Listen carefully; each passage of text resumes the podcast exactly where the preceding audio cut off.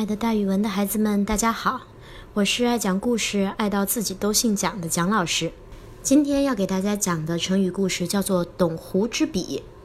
董狐呢，并不是一只狐狸，而是一个史官。所谓史官呢，是写历史、记录历史的官员。古代史官的人品是非常重要的，如果他们稍不注意，下笔就会有偏颇，可能会把一件正确的事儿记录成错误的。那后人在读历史的时候，可就出了大问题了。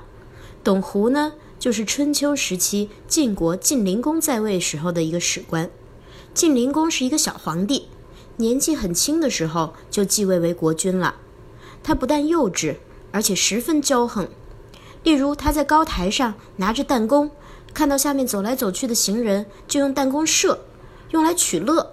他觉得挺好玩儿。他的厨子。因为煮熊掌煮的不合他的口味儿，他一生气竟然把厨子杀了。这样的一个胡闹的小皇帝，大家肯定都不喜欢他。那个时候的国相，也就是宰相赵盾，屡次规劝他，发现规劝都没有什么作用。一开始晋灵公还嘴上承认错误，表示愿意改正，不过说完也就是说说算了。到后来，他非但不认错，反而还怀恨在心。他想，这个宰相天天在我旁边念叨，真是讨厌，像一只苍蝇一样。我要杀了他。于是晋灵公几次三番的设计谋杀赵盾，都没有成功。赵盾看着形势危险，只好逃出城去，暂时躲避到外地。这个时候呀，赵盾的堂兄赵川趁晋灵公在桃园里喝得大醉的时候，派心腹突然发动袭击，把晋灵公杀死了。赵盾听到晋灵公去世的消息，可开心了。一是这个胡闹的皇帝没了，二是终于不会有人再谋杀他了。他特别开心地回到了都城，另立晋成公为国君。他呢，继续担任国相，主持国政。这个时候，咱们的史官董狐就要出场了。董狐把这件事记入史册的时候，写的是赵盾弑其君。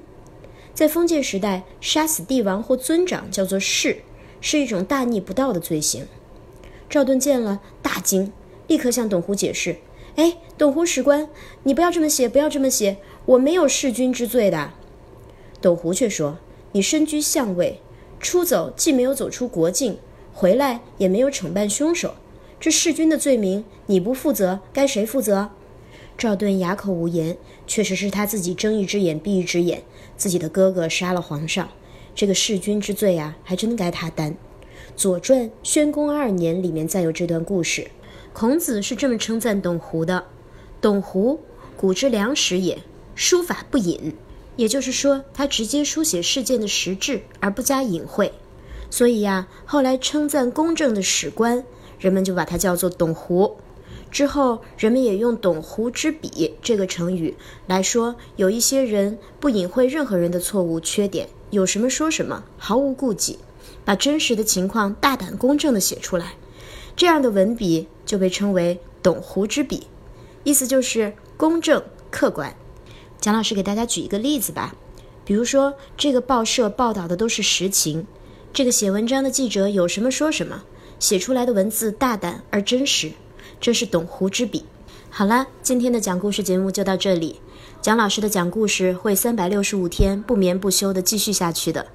如果以后想听蒋老师故事的同学，请关注喜马拉雅蒋老师讲故事的栏目，蒋老师也会每天都把它们发到我的朋友圈的。好，那咱们明天见。